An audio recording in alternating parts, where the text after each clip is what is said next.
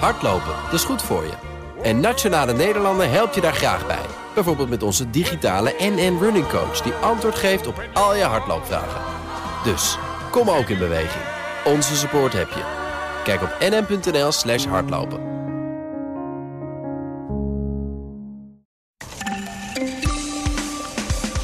Minstens drie leden van provinciale staten zijn zeer kwetsbaar voor belangenverstrengeling door nevenfuncties die ze hebben. Deskundigen op het gebied van integriteit in het openbaar bestuur vinden dat de regels strenger moeten worden.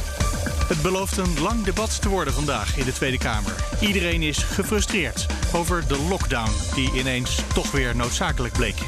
En de nieuwe coalitie schaft de middelingsregeling voor de inkomensbelasting af.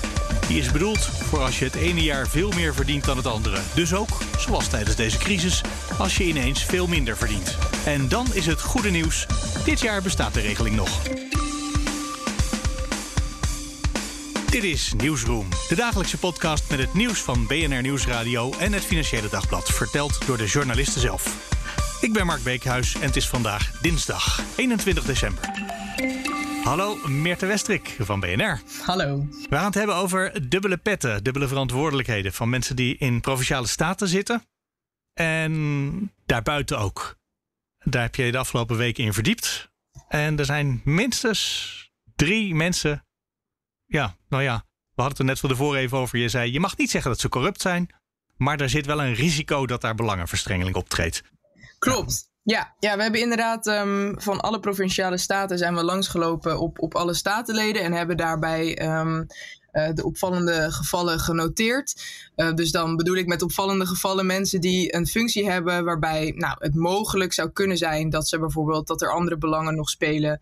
Um, en die zij mee zouden kunnen nemen in de besluitvorming. We hebben dat voorgelegd aan, uh, aan een aantal experts op het gebied van bestuursrecht en bestuurskunde. Uh, en zij hebben bij zeker drie gevallen die wij, uh, die wij hebben behandeld, hebben zij gezegd, nou, hier bestaat toch wel heel erg het risico op belangenverstrengeling heel sterk. En inderdaad, wat je zegt, dat betekent dus niet van, hé, hey, zij zijn corrupt, uh, dit mag niet. Want het, mag. het zou best kunnen dat ze corrupt zijn, daar doen we ook geen uitspraak over. Nee, precies. Maar we hebben in ieder geval, we zeggen niet, zij zijn corrupt en dat zeggen die experts ook zeker niet. Maar um, door de functies die ze hebben naast het statenlid zijn, bestaat het risico heel sterk op belangenverstrengeling. Uh, zo is er bijvoorbeeld een VVD-statenlid wat hier um, naar voren is gekomen in Noord-Holland, die naast statenlid ook lobbyist is voor KLM. Um, een statenlid in Utrecht die werkt, als, uh, nou ja, die werkt bij een, ook bij een belangenvereniging voor het promoten van laadpalen, elektrische vervoer. Um, en een statenlid in Friesland van GroenLinks, die in dienst is van een ingenieursbureau. En dat bureau doet ook opdrachten voor de provincie. Um, oh ja, dat laatste dat is echt wel ingewikkeld. Die andere, daarvan kan je nog bedenken. VVD is sowieso voor vliegen, vliegen, vliegen. Ja. Uh, dus als de VVD een uh, KLM-lobbyist in dienst heeft uh, in Staten, ja, dat is in lijn met wat de partij toch al wilde. En datzelfde geldt ook voor GroenLinks met laadpalen. dat, ja, dat, dat is dat zou niet tot andere standpunten moeten leiden, zou je haast denken. Nee, dat zou kunnen, dat zou kunnen. Maar inderdaad, um, om ook de schijn van belangenverstrengeling daarin ja. te voorkomen, zeggen die experts, moet je dat eigenlijk niet willen. Want je moet gewoon überhaupt, inderdaad, al is het in lijn met wat de partij misschien toch al zou vinden, dat kun je niet controleren altijd. Of ze op, op, op al die stemmingen dan echt precies hetzelfde zouden hebben gestemd. Plus je moet gewoon niet willen, zeggen die experts, uh, dat je de schijn van belangenverstrengeling wekt. Of dat er mogelijk een ander belang speelt in de, in de besluitvorming dan het belang, het publieke belang. Ja, dus, dus ja. waarvoor je in de, in de provinciale staten zit. Ja, want laadpalen kunnen natuurlijk van het ene bedrijf, maar ook van al die tienduizenden andere bedrijven komen. Daar kunnen bedrijfsbelangen mee gaan spelen. Bijvoorbeeld, ja, precies. Um, en eigenlijk zijn die drie statenleden, dat, dat zijn dus drie opvallende statenleden. Uh, er zullen er ongetwijfeld misschien nog wel meer zijn als we daar nog, nog, uh, nog een maand uh, bijvoorbeeld in hadden gedoken. Maar zij vormen nu echt een soort aanleiding, zeggen ook die experts, om de discussie over integriteitsregels, het voorkomen van belangenverstrengeling, ook op provinciaal niveau eens wat verder open te breken. Want zij vinden dat dat eigenlijk, dat daar veel te weinig over gesproken wordt en dat de regelgeving Um, om, om nou, belangenverstrengeling te voorkomen, ook niet voldoet op provinciaal niveau. Oké, want ze zijn niet corrupt, maar ze gaan ook niet per se tegen de regels in. Nee, precies. Waarschijnlijk. kan het nog steeds ehm, onwenselijk zijn. Precies. Waarschijnlijk eh, valt het net binnen de gedragscodes en, en provinciewet die al bestaat, uh, zeggen ook die experts. Maar, uh, nou ja, wat ik al zei, hier bestaat wel echt het risico op belangenverstrengeling. En die experts vinden dat er, dat er wel eens beter gekeken mag worden naar het aanscherpen van die regels, omdat die heel vaak ja, nog een beetje vaag zijn en dat dingen net wel kunnen. Um, dat het bij de verantwoordelijkheid van de statenleden zelf vaak wordt gelegd van nou ja, we gaan ervan uit dat die persoon uh, integer handelt. Uh, en die experts vinden, nou eigenlijk zou je daar wel wat strengere regels voor mogen opstellen om echt die gevallen ja, te voorkomen. Ja, en je zei zo tussen neus en lippen door, er zijn er misschien nog wel meer. Hadden jullie er meer in het vizier waarvan je zegt, nou, dat is gewoon niet hard genoeg om ze echt te zeggen dat ze dubbele pet al hebben? Uh, nou ja, we, we, hebben inderdaad een, een, hele lijst gemaakt. Dus met, met mensen waarvan nou ja, heel, veel statenleden dat vooropstellen. Het is een parttime baan. En dat zeggen ook die experts. Dus het is logisch dat al die statenleden vrijwel allemaal ook een baan ernaast hebben. Uh, maar inderdaad zijn er meerdere gevallen die nou, zeker wel interessant zijn om, uh, om nog eens verder naar te kijken van hoe dat precies zit. Um, en of daar niet mogelijk ook inderdaad een groot risico bestaat op, op belangverstengeling. Ja, ja. Deze drie sprongen eruit ja, deze drie sprongen er voor nu in ieder geval uh, uit. En uh, dat, dat zeggen dus ook die experts. En, en daarom uh, vonden zij dit ja, ook echt wel een, goede aanleiding. En ook, ja, ook een, um, um, een gerechtvaardigde vraag om gewoon eens aan hen te vragen. Dat is ook natuurlijk belangrijk. Hoe voorkom je nou in deze functie dat er geen belangenverstrengeling optreedt? Um, en nou, daar hebben zij ook op gereageerd. Zij hebben bijvoorbeeld gezegd, nou, wij, wij stemmen niet mee met voorstellen die een beetje ons bedrijf raken. Um, of die echt over ons bedrijf gaan. Ja, ze, praten, ze voeren neem ik aan ook het woord niet over het woord inderdaad voerden ze daar niet over. Wat nog wel opvallend was, is dat bij het statenlid in Utrecht daar in principe wel stond dat hij het woord voerde over mobiliteit. Maar dat bleek een foutje te zijn op de website. Um, maar inderdaad, het zijn een aantal risico's die je, die je bij elkaar op kunt tellen. Dus bijvoorbeeld het woord voeren over een onderwerp wat daarmee te maken heeft. Um, uh, het meestemmen wel of niet. Uh, maar zeggen ook die experts, ook als uh, mensen niet meestemmen of niet het woord voeren over een onderwerp wat daarmee te maken heeft, kan het alsnog uh, kan er alsnog sprake zijn van belangenverstrengeling, omdat de besluitvorming natuurlijk niet per se plaatsvindt bij het stemmen, maar in alle gesprekken. Ja, in alle fractieoverleggen daarvoor al. En dan heb je toch toegang ja. tot de macht. Ja, en dat kunnen Meer wij niet controleren. Ja. Nee. En waarschijnlijk houden ze dan ook hun mond niet, want dan, ze, ze hebben gewoon kennis die relevant is. Dus ik zou daar gewoon, als, als ik een collega had die ergens verstand van had, zou ik waarschijnlijk uh, denken: oh ja, maar hij weet hoe het zit. In ieder geval vanuit het perspectief van de laadpalen of uh, KLM. Ja, nou ja, dat is dus inderdaad de vraag. Gebeurt het dan ook echt dat mensen weglopen? En dat is dan weer iets wat je niet kunt controleren. Je kan natuurlijk wel zien of iemand heeft meegestemd, maar je kan niet zien of iemand uh, even een telefoontje heeft uh, gepleegd daarover. Of inderdaad uh, zijn collega even heeft gevraagd van hé, hey, hoe zit dat? En als je dan lobbyist bent, ja, dan wordt dus inderdaad, dat zeggen die experts ook, de schijn van belangenverstrengeling is dan wel moeilijk ook te vermijden. Ja, wie zijn die experts eigenlijk? De, de mensen waar je steeds naar verwijst? Wil je namen en rugnummers? Nou, ja, wat voor soort functies hebben ze? Misschien zijn het mensen die we kennen. Uh, bestuurskundigen zijn het. Uh, hoogleraar uh, public, public, Affairs. Um, die, die zat ook in de uitzending vanochtend. Arco Timmermans heet hij. Um, maar ook Michiel de Vries, dat is hoogleraar bestuurskunde. Um, en, en, nog wat mensen die nou ja, verstand hebben van hoe de regelgeving nu in elkaar zit. Heb je, je, hebt, je hebt ze neem ik aan benaderd, die drie. Met de vraag, hoe denkt u er zelf over? Ja, zeker. Ja, die hebben we natuurlijk ook om, uh, om, om wederhoor gevraagd. Omdat, nou ja, we noemen hun namen. Dus het is wel zo, zo goed ook om te vragen: hey, hoe vinden zij nou zelf dat ze die belangverstrengeling of, of risico's op belangverstrengeling kunnen voorkomen? Hm. Um, en dat vonden ze eigenlijk allemaal wel. Ze waren zich wel bewust van die risico's die, ze, die hun, uh, hun nevenfunctie met zich meebracht. Um, maar ja, zij zeiden bijvoorbeeld: we stemmen niet mee met, uh, um, met stemmingen die ons ons bedrijf bijvoorbeeld zouden kunnen raken. Oh, hoorde je dat op de... Ja, heel luid en duidelijk. Oké, okay, nog een keer. Um, zij zeiden bijvoorbeeld, nou, we stemmen niet mee met, met stemmingen die ons bedrijf... Oh, nog een keer zei je, hè? Even ja. wegklikken. Zo, WhatsApp weg. Nog een keer, ja. Ze zeiden bijvoorbeeld, nou, we stemmen niet mee met, uh, met stemmingen die ons bedrijf kunnen raken. Of we voeren niet het woord over deze onderwerpen. Ja. Um, maar nou dus eigenlijk zeggen ze, er is geen probleem. We kunnen hier best mee overweg met dit risico. Ja, ja ze zeggen dus, we hebben dat duidelijk ook aangegeven. Um, nou blijkt dat in het geval, in ieder geval van het statenlid in Noord-Holland... dat we wel een keer een stemming hebben gevonden... waar die wel degelijk over heeft meegestemd... die uh, Schiphol aanging. Uh, nou, hm. dat is natuurlijk wel direct... Ja, het is net niet KLM, maar wel Schiphol. Ja, de, de, belangen liggen daarbij heel dicht bij elkaar. Zeggen, hebben ook vliegtuigeconomen nog uh, gesproken die dat ja, ook zeggen. Uh, dus dat inderdaad, maar hij zei zelf dat is waarschijnlijk fout gegaan door het online vergaderen. Dat de fractievoorzitter dan is vergeten te zeggen dat ik me onthield. Maar goed, ja, dat blijkt dus wel. Het is soms in de praktijk nog wel lastig om dat dan ook echt goed duidelijk te maken als je dat dus echt zou willen. Wordt vervolgd, denk ik, of uh, is het onderzoek klaar? Nou, het, het onderzoek. Uh, het, ik, ik, ben toe aan vakantie na dit onderzoek. Nee. um, Iedereen is toe aan vakantie. Ja, dat is een goed punt. Eigenlijk zeggen die experts. Nu moet hier gewoon eens een goede discussie over komen. Naar aanleiding hiervan om die regels op provinciaal niveau aan te scherpen. Om te zeggen, dit en dit en dit mag gewoon nu niet. Want het is nu nog veel te vaak een beetje in het vage, in het grijze gebied van ja, niet heel handig, maar als je er zelf mee om kunt gaan.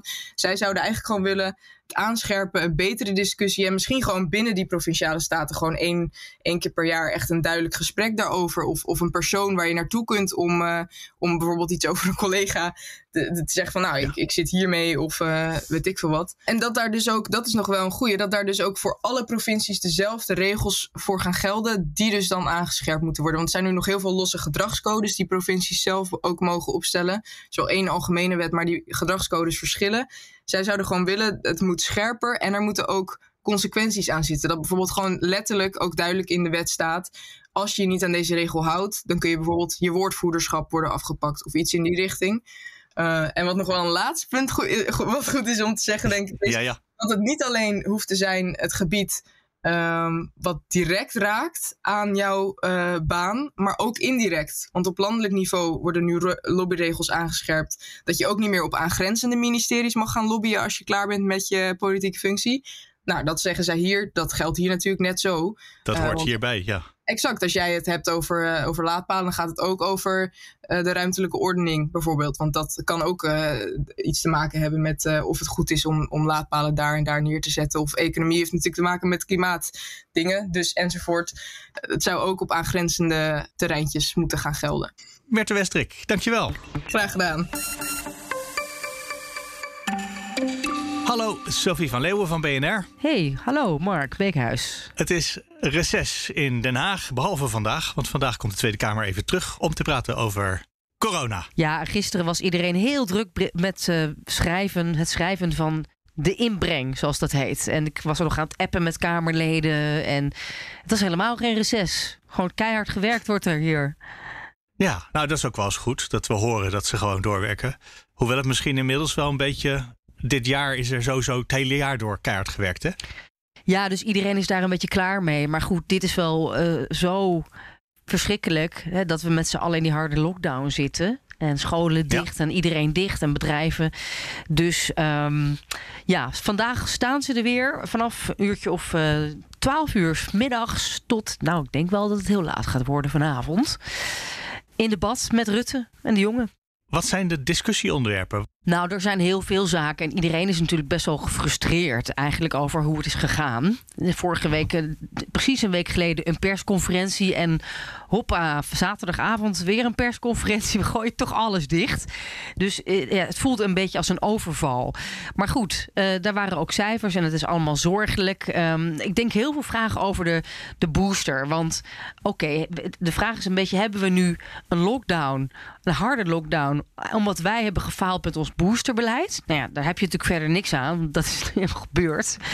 Ja. Uh, maar vervolgens ja, kan dat dan alsjeblieft sneller. En er zijn heel veel uh, signalen dat er genoeg uh, zorgmedewerkers, huisartsen zijn, mensen die willen helpen met prikken, uh, waarvan de flexcontracten zijn uh, verlopen, mensen die wij zijn ontslagen.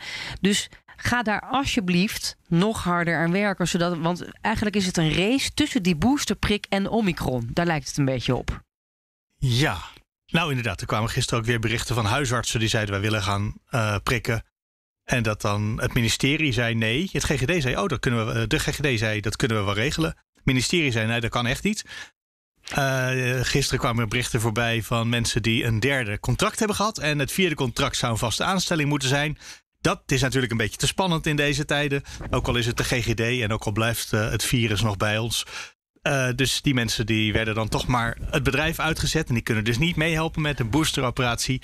Het, het voelt alsof de overheid nog na twee jaar niet helemaal door heeft dat we in een crisis zitten. Ja, en dat er gewoon nog steeds geen regie is uh, vanuit het ministerie van Volksgezondheid. Maar er zijn ook wel fundamentelere vragen. En dan kom je natuurlijk weer op die, die hele vaccinatiediscussie en de 2G-discussie, of de weet ik van hoeveel G-discussie.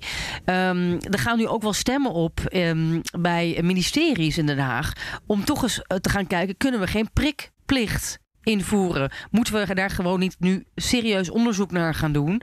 Uh, want ja, hoe lang blijven we doormodderen? Waar gaat dit naartoe? Komen we hier ooit uit? Moeten we gewoon niet een vaccinatieplicht invoeren? Nou, dat is natuurlijk um, ja, bij de ministeries die gaan over de economische schade. Hè? Dus economische zaken, financiën. Dit gaat heel veel geld kosten weer.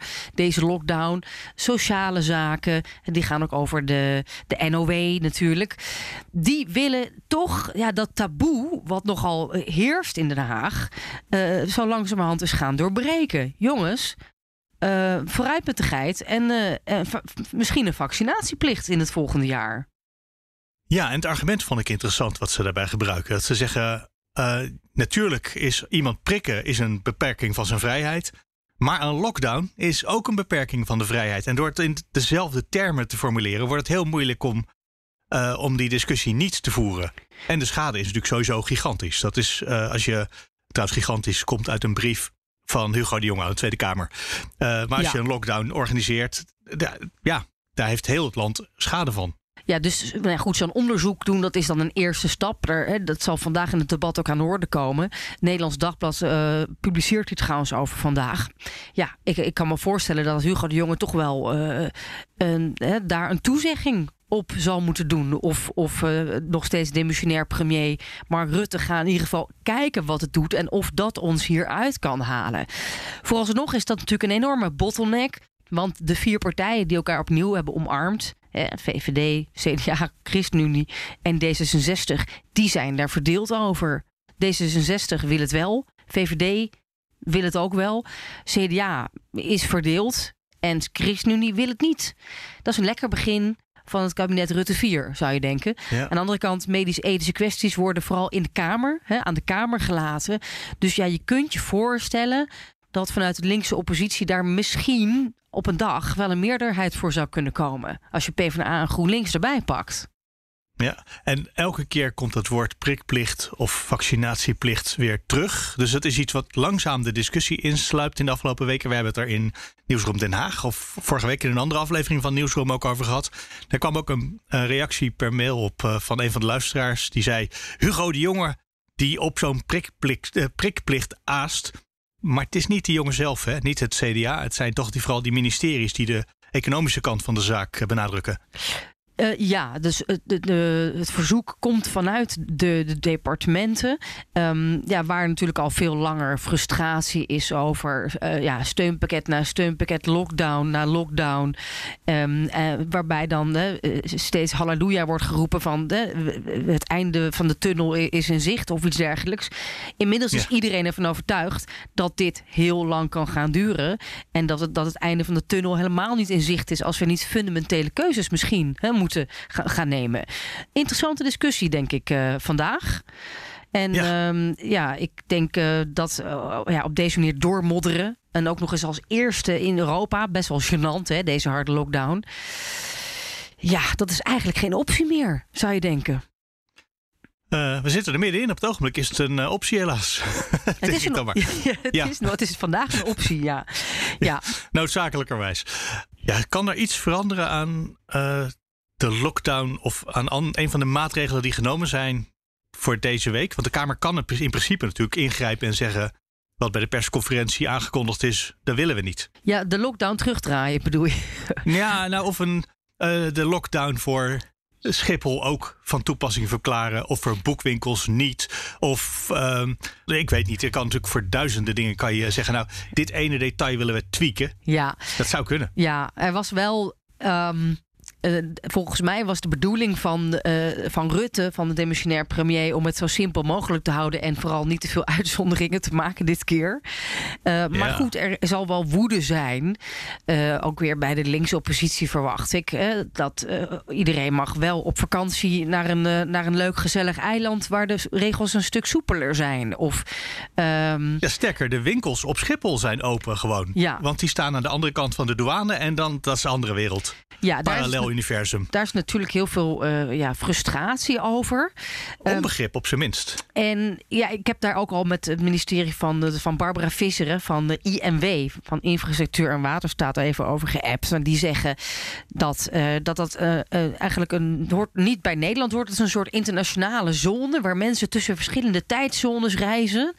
En, en die moeten daar gewoon hun inkomen, of tussen haakjes kerstinkopen, cadeautjes of zo, kunnen doen. Dat was gisteren het standpunt. Ehm, nou, zullen we zien of ze dat vandaag vol kunnen houden. Maar zij rekenen dat dus niet tot Nederland eigenlijk. Dat gedeelte achter de douane. Daar komt het een beetje op neer. Als jij zegt dat die mensen moeten kunnen eten, snap ik. Maar dat je tijdschriften moet kunnen kopen. Of dat je sterke drank of sigaretten moet kunnen kopen. Ja. Eh, dat is toch niet, uh, dat is niet essentiële uh, dienst op een vliegveld. Nou ja, de, de, de sluiter bij mij om de hoek is volgens mij ook gewoon open. Ik heb nog de FNV even gesproken, de, degene die gaan over winkelpersoneel. Die zeiden tegen mij dat, ze, dat men ook wel blij is, toch wel een deel van het personeel, toch blij dat ze uh, open blijven, omdat daar ook heel veel flexcontracten zitten. En ja, dan zit je anders zit je thuis en zonder inkomen misschien. En ook dat toch wel grotendeels op anderhalve meter werken veilig zou moeten kunnen. Dat zegt de vakbond, hè? dus dat vond ik wel mm -hmm. opvallend. Er waren ook wat andere geluiden in de media.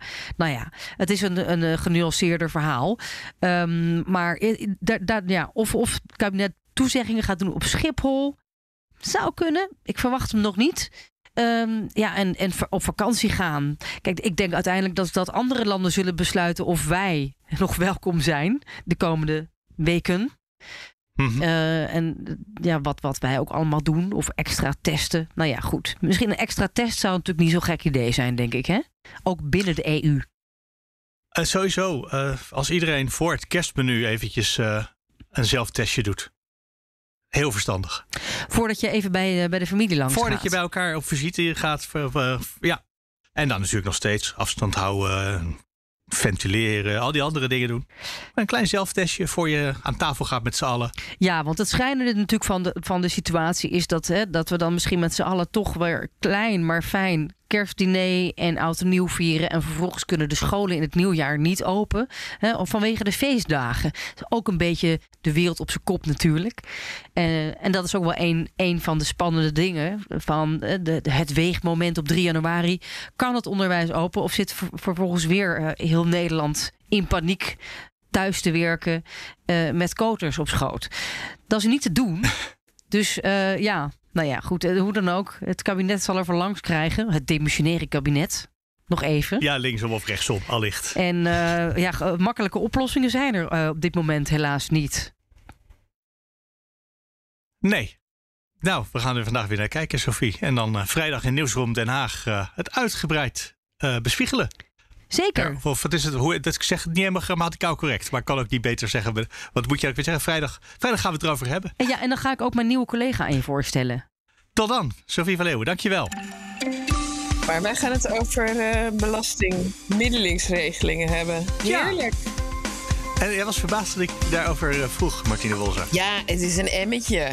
Gewoon een dat klein... Een emmetje is een uh, medium verhaaltje. Maar wel op pagina 3. Dus niet verstopt in de krant. Oh, oké. Okay. Ja, het wordt heel goed, dus heel goed gelezen. En als je de krant openslaat, is het eerste artikel waar je tegenaan kijkt. Ja. En wat ik leuk aan vind, is dat mm -hmm. het gaat over een belastingregeling. Waar te weinig mensen van gebruik maken. Dus meer mensen zouden er gebruik van kunnen maken. Behalve dat nu de belastingen toch weer veranderd zijn, waardoor het eigenlijk voor bijna niemand meer interessant is. Ja, dat is niet waar. Het is minder interessant geworden. Ja, je hebt gelijk. Ja. Maar er zitten heel veel van dat soort wendingen in. Dat je denkt, oh, nu. Oh nee, maar toch andersom. En bovendien, we kunnen nog even van deze geheimtip één of twee jaar gebruik maken. Ja. Nou, we. Je moet wel een beetje achteruit gaan met je inkomen. Ja, of enorm vooruit. Of enorm vooruit, ja precies. Maar dat is iets nou, wat denk ik ja. in deze coronacrisis wel veel mensen hebben ja. meegemaakt. Dus het is echt een tip waar je wat mee kan in deze crisis. Nee, dat klopt. Nou, dat was mijn Ja. gedachte. Oké. Ik heb ons het gesprek ingerommeld, denk ik. Als je dat goed vindt. Eh, die middelingsregeling. Vertel even in het kort waar die, Ja, dit- wie er gebruik van kan maken. Hij is vooral bedoeld voor mensen eh, waarvan het inkomen nogal schommelt. Dus eh, hij is ooit bedacht omdat je dan, nou dan kon je het ene jaar kon je bijvoorbeeld in het hoogste belastingtarief terechtkomen en dan het volgende jaar in een heel laag belastingtarief. En als je dan, mocht je je gemiddelde inkomen over drie jaren op een rij nemen. En het een beetje geluk kwam je dan al die jaren in dat lage belastingtarief terecht.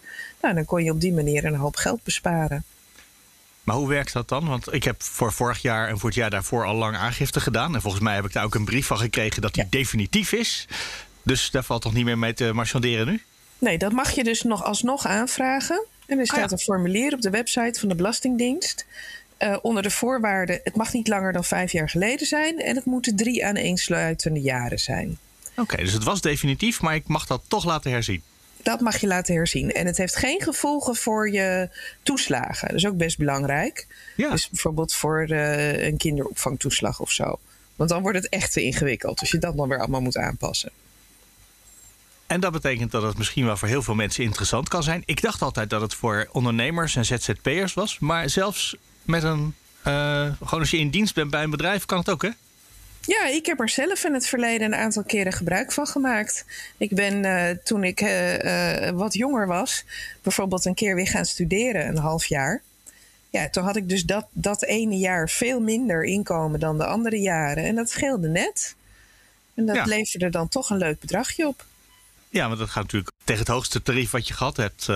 hè, toch? Dat, dat is het voordeel wat je krijgt. Dat is het voordeel wat je krijgt. En ja, wat je nu zult zien is dat, eh, zeker in deze tijd met corona, hebben bijvoorbeeld ZZP'ers, met name dan wel weer, sterk wisselende inkomens.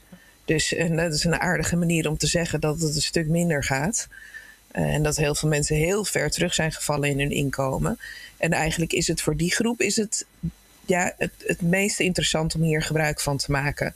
Dus als je, stel dat je voor de eh, ehm, eh, coronacrisis in het hoogste belastingtarief zat, dan moet je best een behoorlijk inkomen hebben hoor. Dan moet je boven de 68.000 euro per jaar verdienen.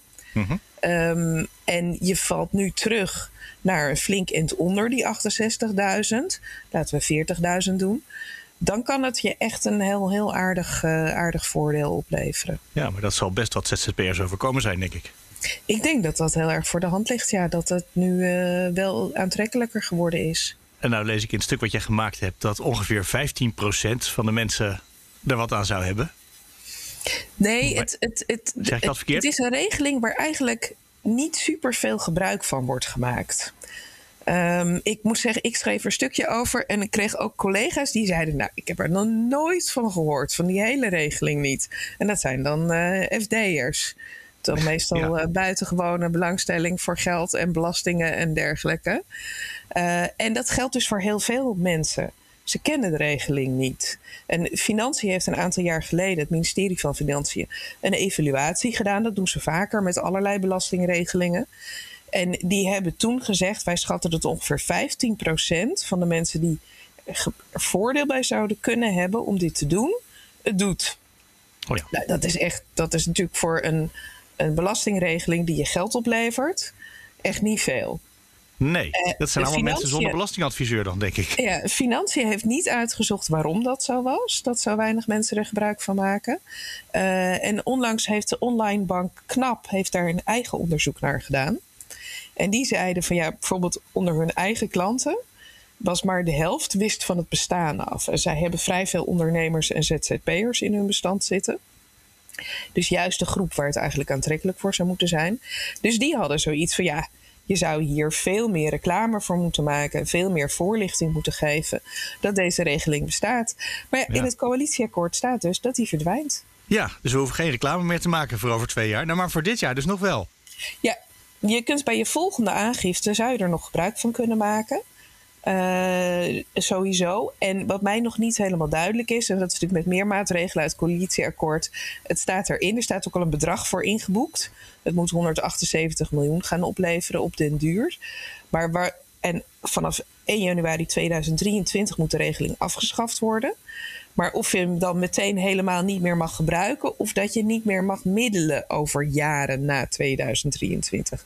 Dat is, dat is mij nog niet helemaal duidelijk. Maar die wet is natuurlijk ook nog niet uh, gemaakt. En dat uh, moet allemaal nog Tweede Kamer volgend jaar door de Tweede Kamer. Ja, die moet zich er nog over buigen. Wordt vanzelf ergens in de loop van het jaar duidelijk. Ja. Uh, en het feit dat jij er zegt, er wordt 178 miljoen aan bezuinigingen uitgehaald nu. Dat betekent ook dus dat het voor de mensen die het nu wel gebruiken, dat het redelijk wat oplevert. Dus de, die tip die hebben we dan nog maar gegeven. Ja, nee, het, het, het heeft dus af, dit jaar verwachten ze dat er ongeveer voor dat bedrag teruggevraagd gaat worden op deze manier. En, maar omdat er zo weinig mensen gebruik van maken, KNAP die heeft de cijfers van de Belastingdienst erbij gepakt en is zelf gaan, gaan rekenen. En die kwamen uit op ongeveer 350 miljoen wat teruggevraagd zou kunnen worden als iedereen het doet.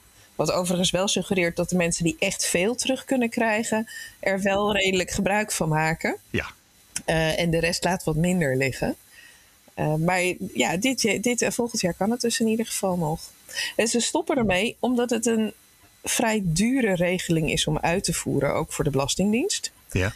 en lastig in de uitvoering. Nou, dat horen we tegenwoordig bij bijna alles. Alles is lastig tegenwoordig in de uitvoering. Ja, en de andere reden om ermee te stoppen is dat het vooral de hogere inkomens zijn die hiermee van profiteren. Want het meeste voordeel heb je dus als je een deel van het inkomen in die hoogste schijf boven de 68.000 valt. Ja, vroeger hadden we natuurlijk ook veel meer traders in de, in de belasting. Dus als je vijf Precies. schijven hebt, ja. dan is het natuurlijk veel makkelijker om van schijf 2 naar 3 te gaan. Terwijl nu heb je alleen maar stap 1, stap 2. Ja, en dat maakt het een stuk minder aantrekkelijk. Uh, of minder aantrekkelijk. Dat maakt nou, rele minder relevant voor lagere inkomens. Minder relevant voor lagere inkomens. En dat je dus ook een veel grotere sprongen in je inkomen moet maken om, uh, om hier voordeel bij te hebben. En, en dat moeten we natuurlijk wel zeggen, want ik wil uh, er niet van beschuldigd worden dat ik alleen maar slecht nieuws breng. er staat in het regeerakkoord ook 3 miljard lastenverlichting ingeboekt. En hoe die precies verdeeld gaat worden, dat moet nog uitgewerkt worden. Maar ja, als dat bijvoorbeeld voor iedereen een lagere schijf oplevert, gaan we allemaal een lager belastingtarief, dan, uh, dan gaat het ons allemaal wat opleveren. Uh, en andere manier is dat de arbeidskorting vergroot wordt. Dus dan krijgt iedereen die werkt, kan er op die manier wat belastinggeld terugkrijgen. Dus je, het, het, is niet alleen, het is niet een platte bezuiniging. Maar als ik een uh, ZZP'er was met een heer zeer wisselend inkomen, zou ik zeggen: dit is een bezuiniging. Is toch jammer. Ja. Ja. ja. Martine Wolzak, dankjewel. Doei doei. Dat was hem voor vandaag. Wil je meer weten over de onderwerpen? Kijk dan bij de show notes op bnr.nl/slash nieuwsroom. En je kan mailen naar nieuwsroom.bnr.nl. Dat deed een aantal mensen, omdat ik gisteren zei dat deze podcast binnenkort eindigt. En de vraag die eigenlijk iedereen stelt: er komt toch iets voor in de plaats? Wat dan precies? En ik zou willen dat ik je dat vandaag kon vertellen. Er zijn nog een paar details die in de komende twee weken even opgelost moeten worden. Of opgelost, dat klinkt zo problematisch. Geregeld moeten worden. In elk geval wordt het maandag tot en met donderdag gewoon nieuws, zoals je dat in Nieuwsroom nu ook hoort. Maar in een beetje andere vorm en met een iets andere toon. En op vrijdag blijft Nieuwsroom Den Haag gewoon doorgaan, ook in het nieuwjaar. Dus daar verandert niks aan. Zeer binnenkort meer daarover. Trouwens, dat moet wel, want het is bijna januari. Alle reacties zijn welkom op nieuwsroom.bnr.nl. Tot morgen.